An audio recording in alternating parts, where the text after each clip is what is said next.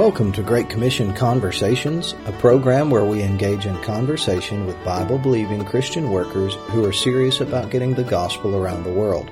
I'm Lee Cadenhead, missionary to Zimbabwe, Africa, sent out of Cornerstone Baptist Church in Carthage, Tennessee, and your host for this Great Commission Conversation.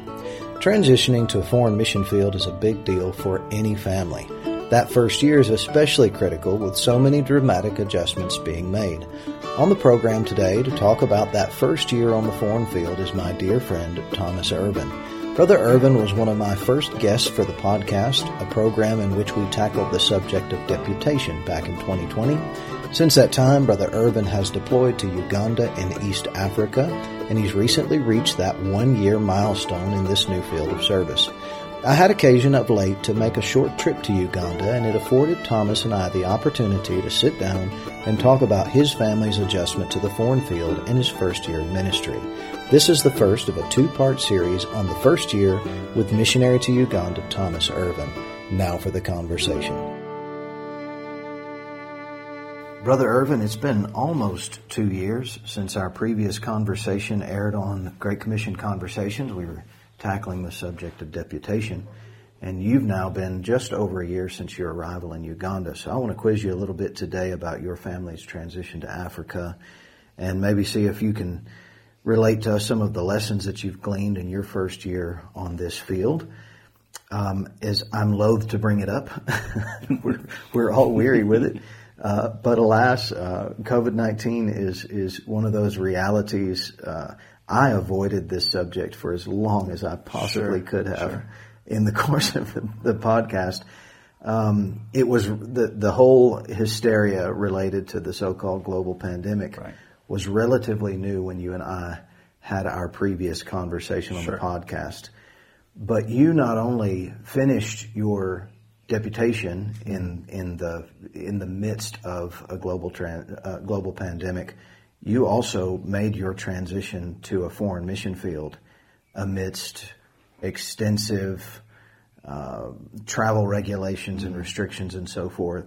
So I did want to I did want to ask you about this because it's a pretty harrowing story. You just simply you're getting your tests and getting your flights and getting to this field. So maybe if you could start by giving us the short version of how you actually got from the U.S. to Uganda when you made this transition. Uh, I, I you know, th- I, I wish it was a short trip, um, so that I could give a short, shorter version. Um, it, it, it, it was, it was an unbelievable series of events. Um, in fact, you and I were in, in communication pretty extensively throughout that time.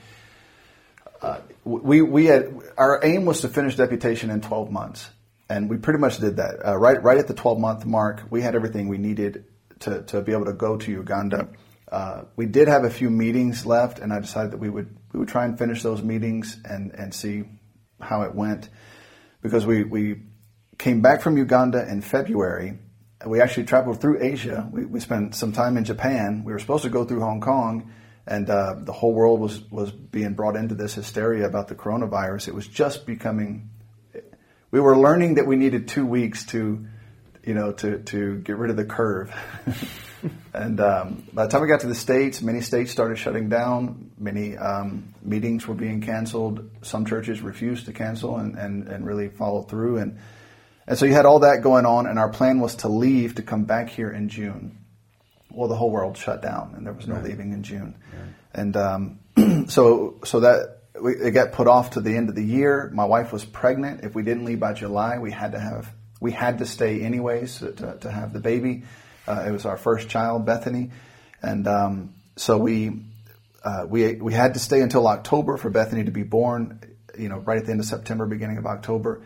And uh, after Bethany was born, the Stensis family, who we work with here, were actually in the states on furlough through that wonderful time. And um, we coordinated with them. We were going to leave together in January. And that gave us time to get Bethany settled, uh, get her passports and paperwork and all that done. So we coordinated with them. We were going to fly back to Uganda together in January. Brother Keith has a lot of good infrastructure here. People would have been waiting for us at the airport, load our stuff up together, and we come back to Masaka and get started in ministry. That didn't happen. That sounds good. Um, Our exit test. Uh, we we came face to face with the coronavirus at least a half dozen times, probably more, and never got it. In fact, we thought either either we're immune to it or we've already had it. I mean, it, it was it's, it's, such a weird thing, you It know. It- it, it's it's it's so transmissible, and yet I've come face to face with it multiple times. We leave a meeting, and the church calls us. Are you guys okay? Yeah, we're fine. Like, well, seventy percent of our church has the coronavirus. You know, from from the you know since the time you were here, and so we want to make sure. You know, we just we should have gotten it multiple times, and we, and somehow we did not. Our exit test, we test positive for the coronavirus. And it was like, are you? There's no way this is happening right now. Um, the doctor tells us you should plan for possibly up to three months uh, the coronavirus can live in your nostrils up to three months, and because the testing is so sensitive that it, it'll find it even if you're not, even if it's not a valid, you know, valid thing, um, it, it, it can be there. You will fail the test. They will not let you on the flight. We we from that time until we finally got to leave, we tested. Me and my wife tested eight times. The seventh time was inconclusive. Wow. The eighth time was negative, and it was finally time for us to fly. And then the worst snowstorm that Memphis, Tennessee has ever had, or at least has had in 10 or 15 years, Yeah. hit when we're supposed to leave. I remember. Yeah. So we rented a U-Haul, packed the U-Haul up, and drove down to Atlanta and, sh- and moved our flights to Atlanta. And praise the Lord, we were able to get, get there, get tested. For the first time, we got a negative test. Like it was conclusively negative. Got on our flights. Had a very odd flight. The Atlanta airport, we go to the international terminal to get ready to check in, and there's like 20 people in the whole airport. That's that's crazy to think about. If you've ever been in the Atlanta airport, that's crazy. To And then the airport, the, the, the international side is divided into medical testing facilities. So, uh, right as we're getting ready to leave, Delta implemented this new rule. Not only do you have to test um, 72 hours, you have to have a valid test, you know, within 72 hours of where you're going to land. You also have to test with, I believe it was within four hours of your departure. So to facilitate that, they, they put testing centers inside the, the Delta airline, you know, or the, the, the terminals. So you go into a terminal, you test, and then they take you in a room where everybody they just tested is sitting together. yeah. And it's like, man, you people are smart. insane, man. So uh, praise the Lord, we passed all our tests, and praise the Lord, they did not touch Bethany. I, I, I think I would have had a big problem with that. So I'm, I praise God we did not have to deal with that. And um, had a wonderful flight all the way over. Finally landed and, and made our way to Masaka. So Yeah, how many? uh, And and just to just to help with some of the context, how much how much luggage exactly? I mean, you had to have a U-Haul to go from Yeah. Memphis to Atlanta in in a snowstorm. Yeah. Uh, so we did. We really we, we looked at the possibility of a of a uh, of a shipping container. Yeah.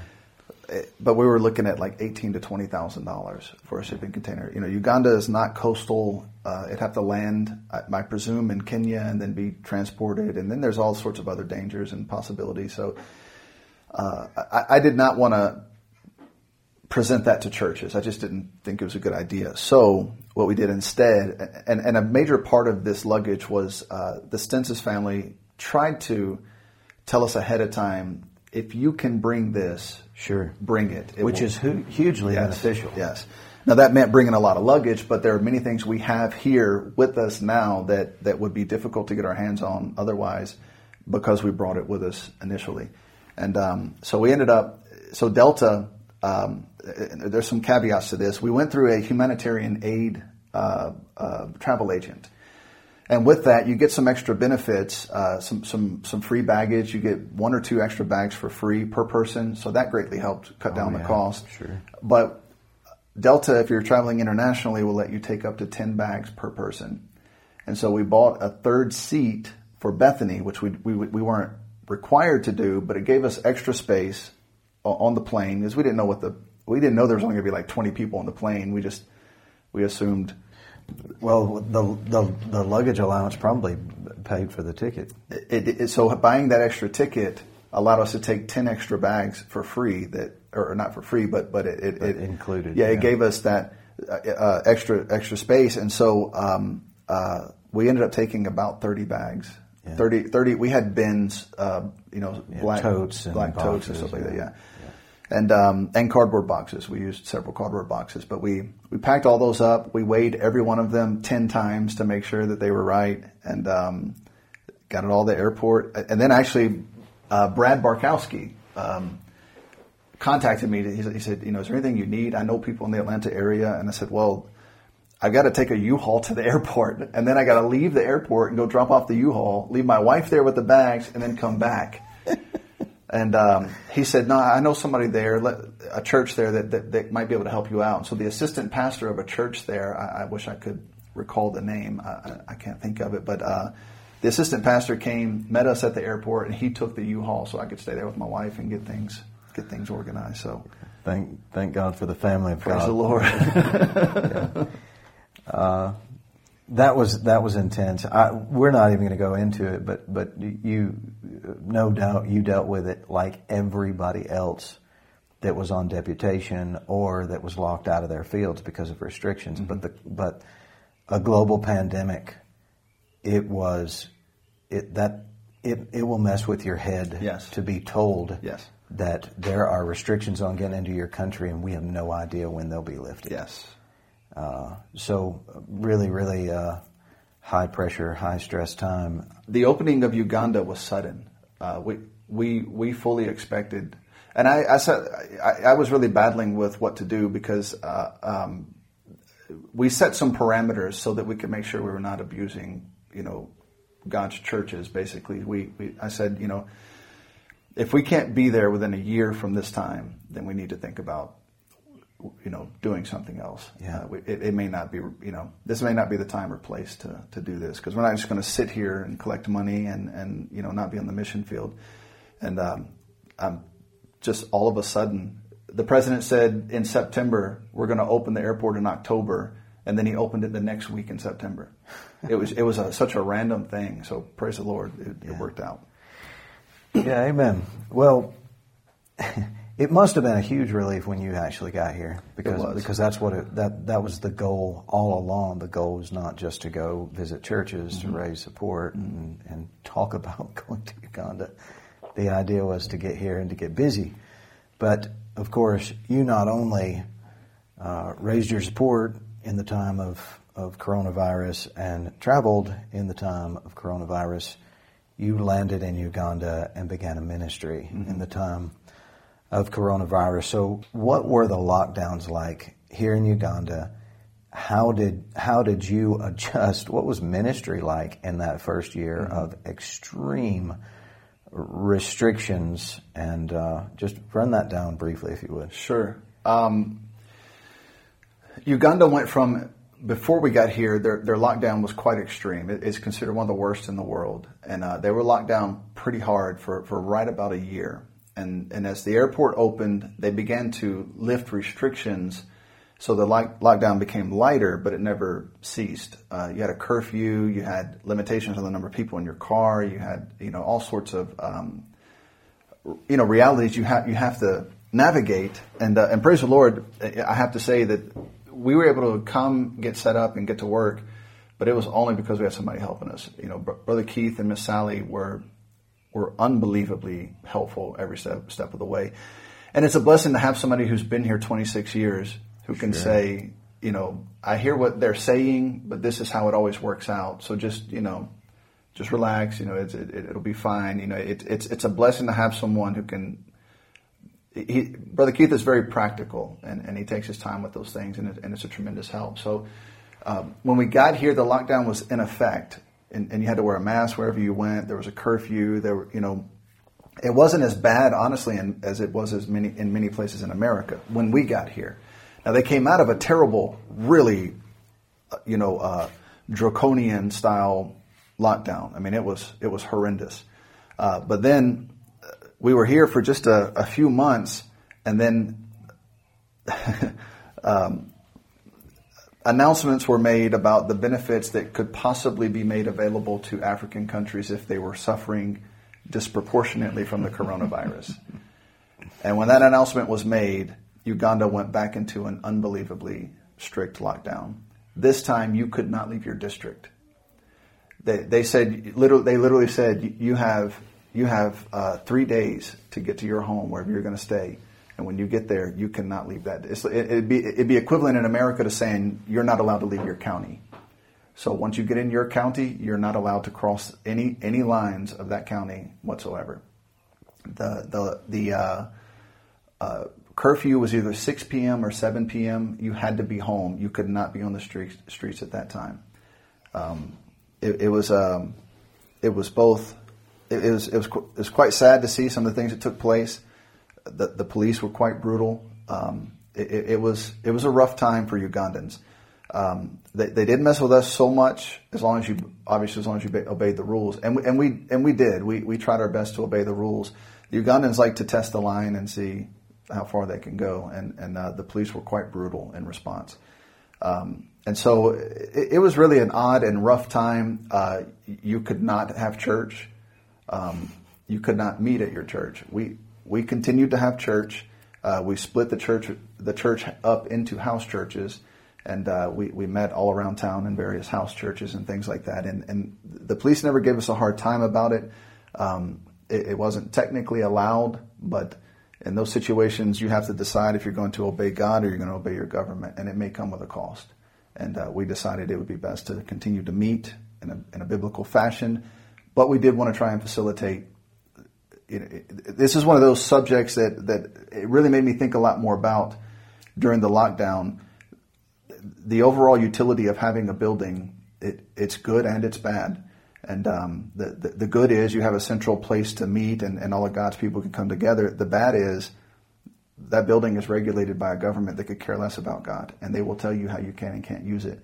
And God's people need to be willing at some point to say, we don't need the building. We can we can meet anywhere. We can serve God anywhere. And, and so that gave us opportunity to practice that and to put that into into action. Uh, as far as ministry, brother, we, brother Gross, a, a, young man that I've been working with here, basically since I got here, he, he's he's a tremendous young man. He, he is a he, he is a Ugandan who was faithful to Jesus Christ.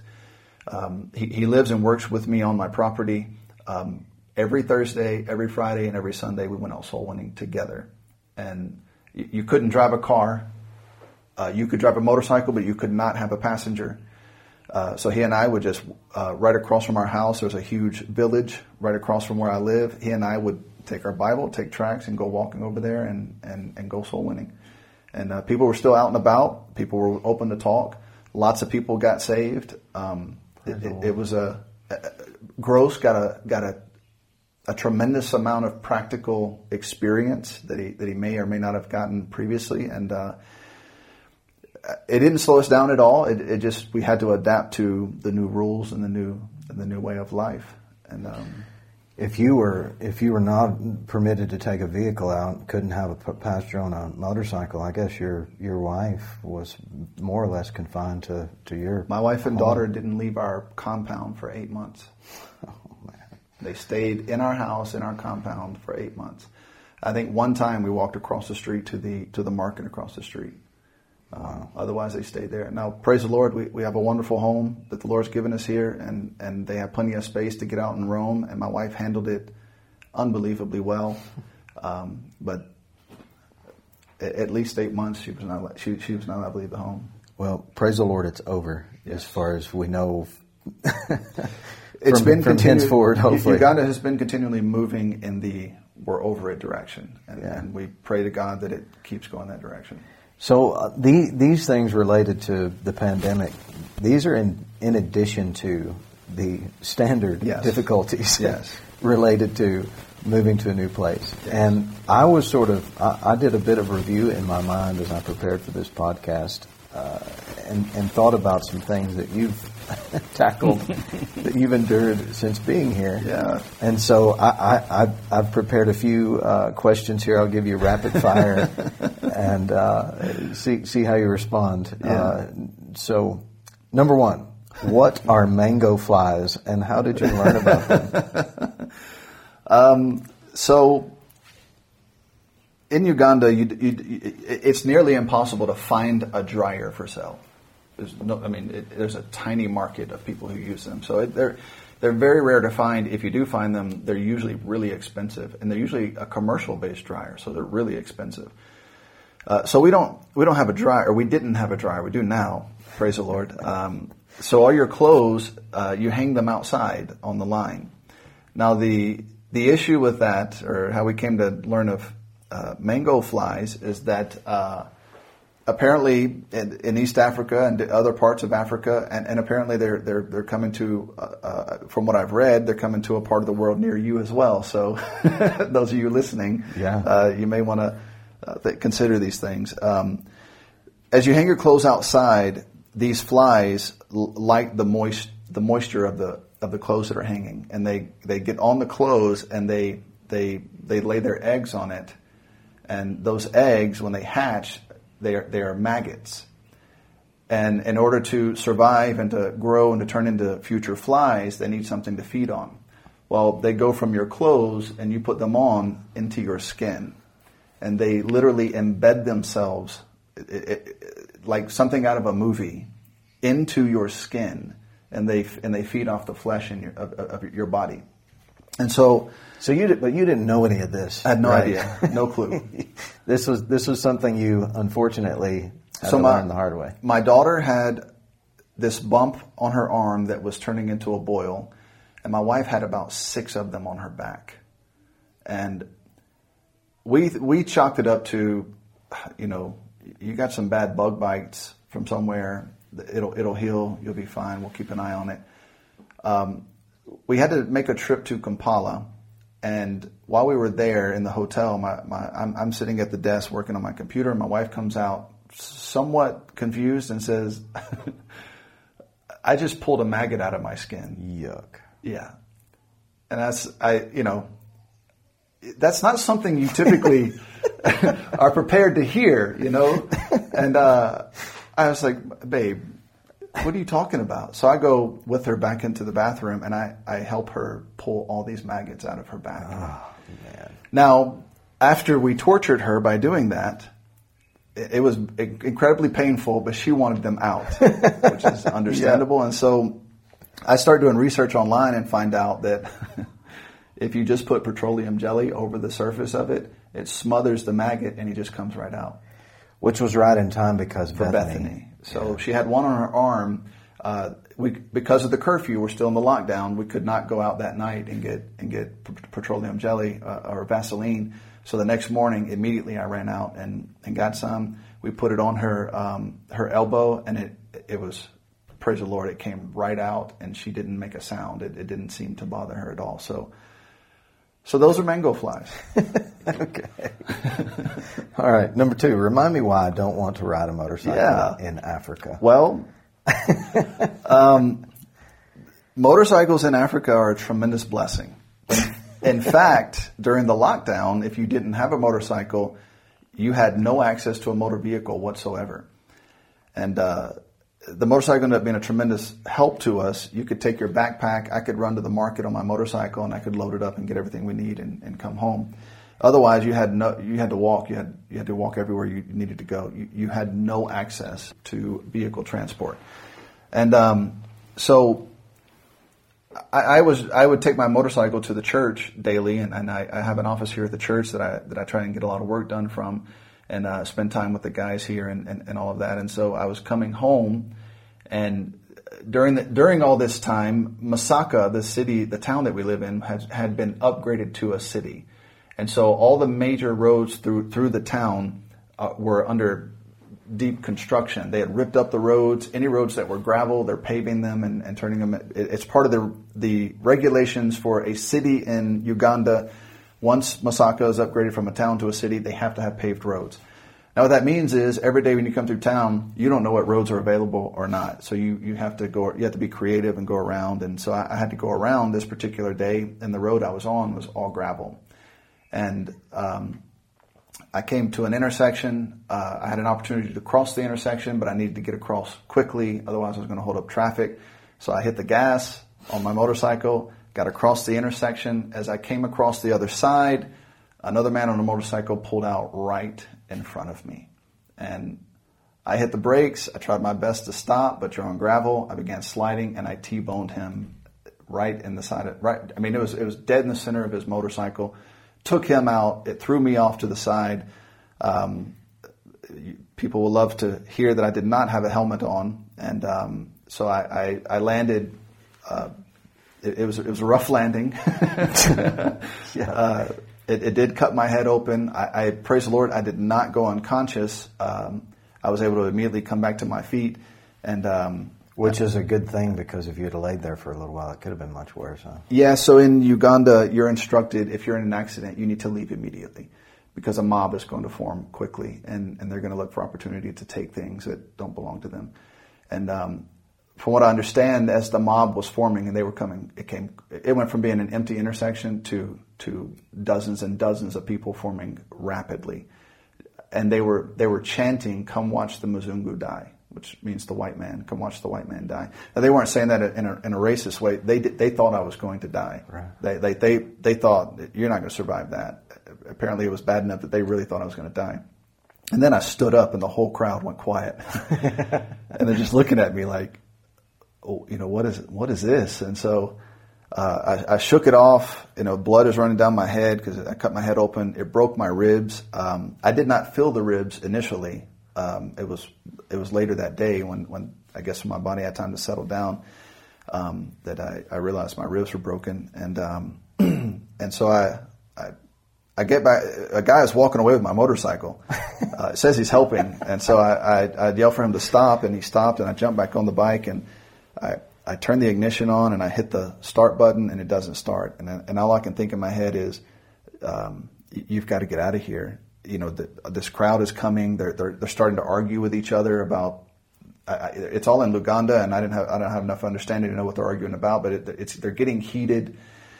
And then the guy I hit pulls up next to me and says, "I think my leg is broken." I'm like, "What are you telling me for?" and um, but in Uganda, if you're white and you get into an accident, it doesn't matter if it was your fault yeah, or not. You're, you're responsible. So, yeah. um, and and if you don't work with the guy, it can tie you up in, in inordinate legal, legal battles for, for years to come. So, um, so I, I, told the guy, I said, give, give, me your phone number. I got his phone number. I said, give me an hour and I'll call you. So, so I, I turned back to my bike. I hit the button again and praise the Lord, that engine started and I drove it home and, um, and cleaned my wounds. so we did take care of the guy. Uh, Brother Gross uh, actually called him for me and dealt with him on my behalf, and um, we paid his hospital bills and repaired his motorcycle. It, it, it was all of it together was less than hundred dollars. So it's it was well. In principle, I hate it, sure, but right. practically speaking, it was well worth the yeah. the small investment. So. so you you repaired your bike. You still ride your bike, but now you I always wear a helmet. Yeah, uh, you know, the, you know the, the, the logic behind it, if there is any, um, is in Masaka you're not going very fast and you're usually not going very far. So it, it's it's not that un, you know in the state of Florida back home, you're going 80 miles per hour down the highway. You're not legally required to wear a helmet. Yeah, and um, that I would not do. But if I'm doing 20, 30 kilometers in town, I, I was more inclined to do that I don't do it now because it's just it's just too much of a risk. So I wear a helmet.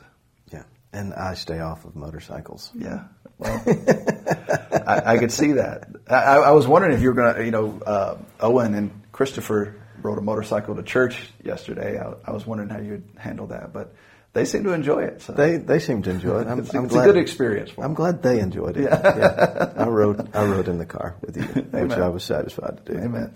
All right, number three. What have you learned about the operation of power tools yeah. since being in Uganda? So uh, some people know that I, am a bit of a woodworker, and um, I, I, I, for many reasons, enjoy using very old hand tools. They're a lot less dangerous. Yeah. uh, but when you need to get some things done a little more quickly, uh, you use power tools. And I was making a what, what is now a coffee bar in our home for my wife, and uh, part of the construction was to make these slats that go on the bottom shelf, and and so it's a lot of repetitive work. You're you're putting it, you're running it through a saw to get them all the same size, and and all of that. And when you use a table saw, a table saw is one is one of the tools I, I respect the most out of all of them. It is unbelievably dangerous. Sure. And um, there's a way to set the table saw up so that you greatly limit the possibility of getting hurt, and and it works very well. It it it, it, can become very safe, you know, as safe as a table saw can be, if you'll set it up properly. Um, this particular day, I had switched back and forth between doing things, and I did not take the time to to fully set it up as safely.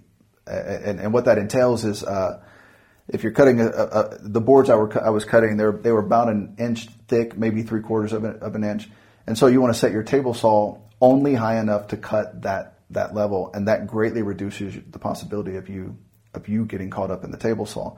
Well, it was a little bit higher than it should have been, and somehow this has never happened. It's never even come close to happening before. Somehow my thumb got caught in the blade, and um, it was it was really odd. It was very surreal. I couldn't believe it had happened, but it but it obviously happened. Blood was everywhere, and uh, my wife said all she heard was, "Oh no."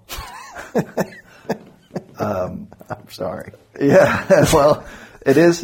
It's a strange thing. It really. It's. It's. It's. You so, actually still have all your digits. So yes, we can laugh, praise can, the Lord. We can actually laugh about this. Yes, yes. Everything is still here. Uh, I, I actually cut it behind the nail lengthwise, so it.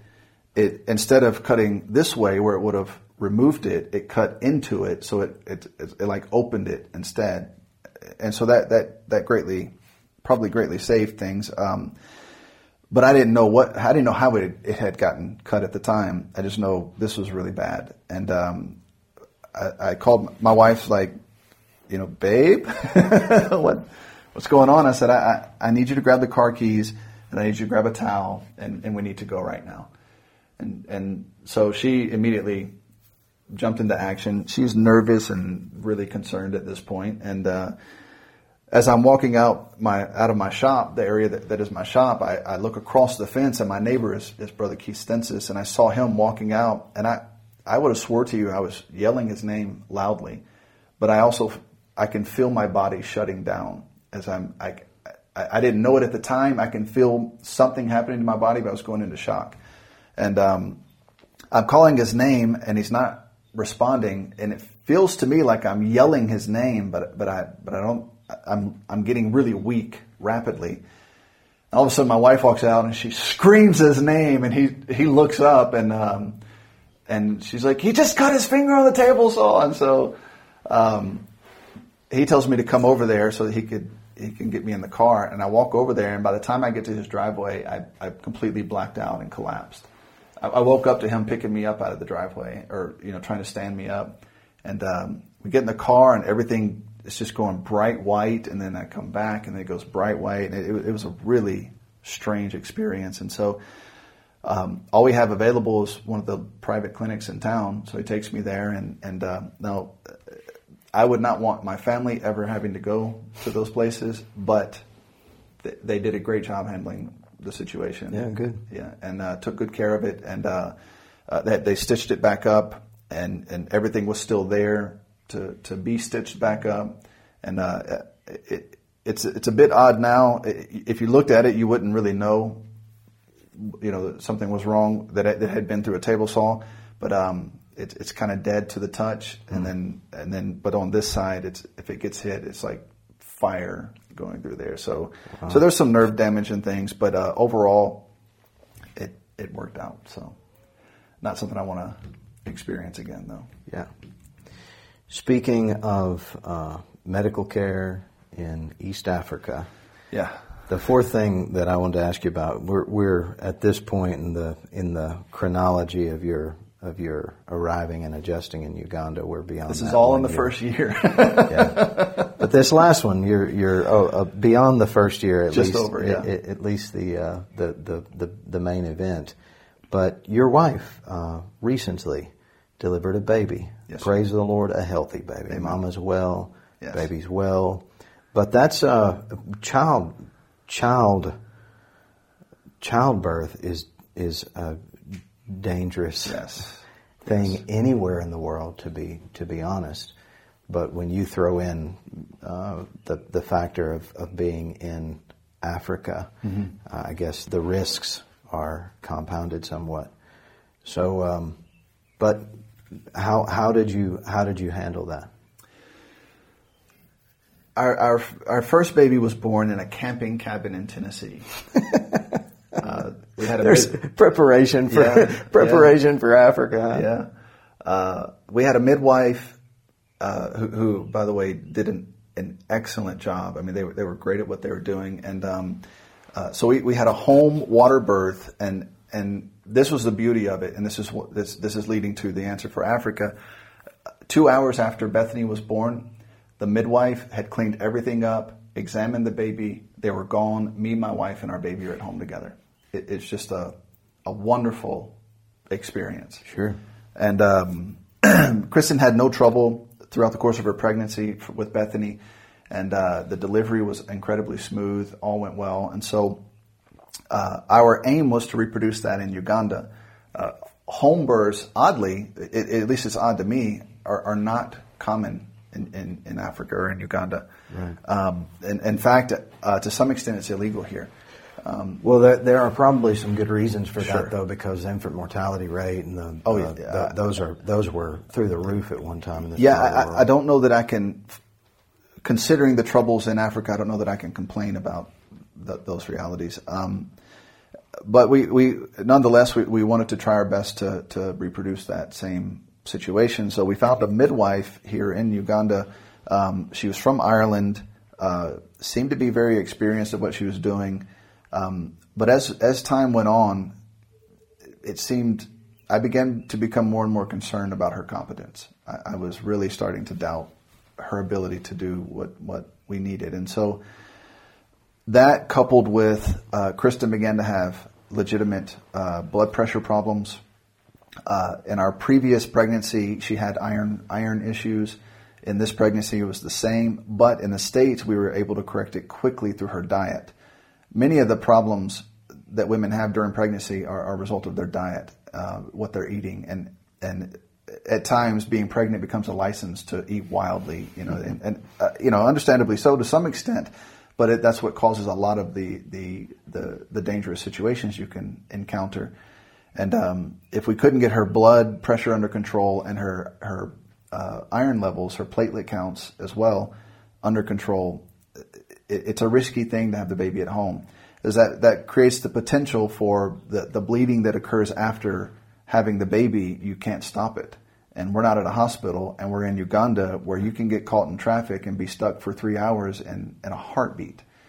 And um, I didn't want to. I did not want that to happen to my wife. Obviously, I, we, I didn't even want to take a chance on it. Now, my wife, she she was leaning towards continuing with the midwife, um, but then as I began to become more concerned with with the midwife's competence, I I, I finally told Kristen, no, we're we're going to have to go to the hospital. Um, I can't I can't have you with the in, in in this scenario with that lady handling the situation. It's just not gonna not gonna be a good idea. So um, I, I, I jumped on my motorcycle with your helmet on. with my helmet on in Kampala. Absolutely. Um, so uh, I, I began riding around to the hospitals and, and met with some doctors and saw their their maternity wards and wanted to know what they had available. And uh, we found there's there's a relatively relatively newer hospital in Kampala called Medipal. And uh, we knew we knew someone who had had a back surgery there, and we knew someone who had actually had a baby there, and they both had a great experience. So I went there. I met with the doctor. Uh, she seemed very competent. Um, that day, I brought Kristen back. They did an examination, and uh, and the doctor said, you know, with her blood pressure and platelet count, I, there's no way I would sign off on a home birth.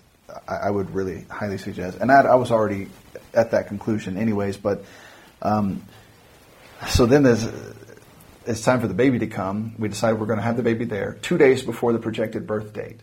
We we, we had to make this decision, which we weren't too concerned about because babies never come on their on their projected birth date, except for ours. yeah, So- on the due date. Yes, on the April fourteenth. Kristen is, is putting Bethany to bed, and she comes out and she said, "Babe, I, I, I'm having some really strong contractions. And I said, okay, why don't you, she times them and all that. She, she's got all that down and, and understands that. So I said, why don't you sit down and time them and, and I'll go and put Bethany to bed. Five minutes after I took Bethany in the back, she said, we need to go. okay, so uh, we, we had rented a place in Kampala just for this per, just for the birth of the baby. It just so happened that, that there was the, the property we were renting for that month came with a, um, uh, a, a Cottage. yeah, an extra cottage on the property, and it comes with your rental of the house. And uh, Brother Keith and Miss Sally often, especially uh, Miss Sally's had some some uh, medical issues recently, uh, like knee surgery and things like that. So they were coming back and forth to Kampala that month quite a bit, and she happened to be there. And um, she's the only person in the world at this point we would be overly comfortable with leaving Bethany with, and Bethany loves Miss Sally.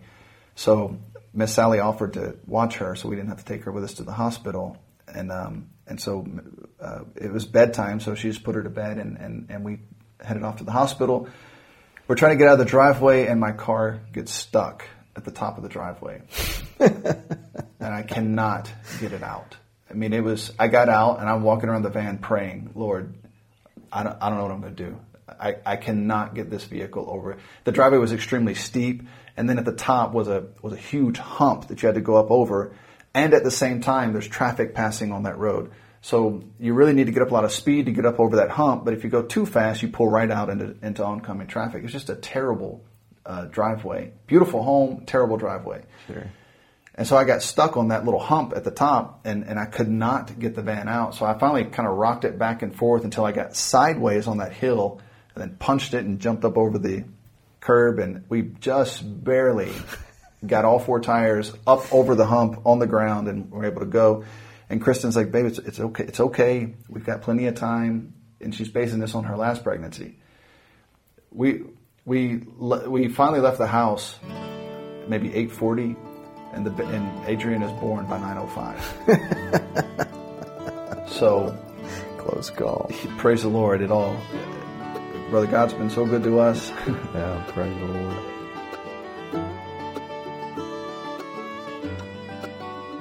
Well, that's where we'll pick up next time. Thank you for tuning in, and I do hope that you'll join us for the second part of this conversation as we move from the day to day grind of life in East Africa to some of the weightier adjustments that Brother Urban has had to make in this first year of ministry. Thomas also gives us a rundown of what that ministry has consisted of in the first year and what's on the horizon as they move into year two. You can subscribe to this program on a variety of different podcasting apps, and if it's been a blessing to you, feel free to invite others to tune in or rate and review the program wherever you may be listening.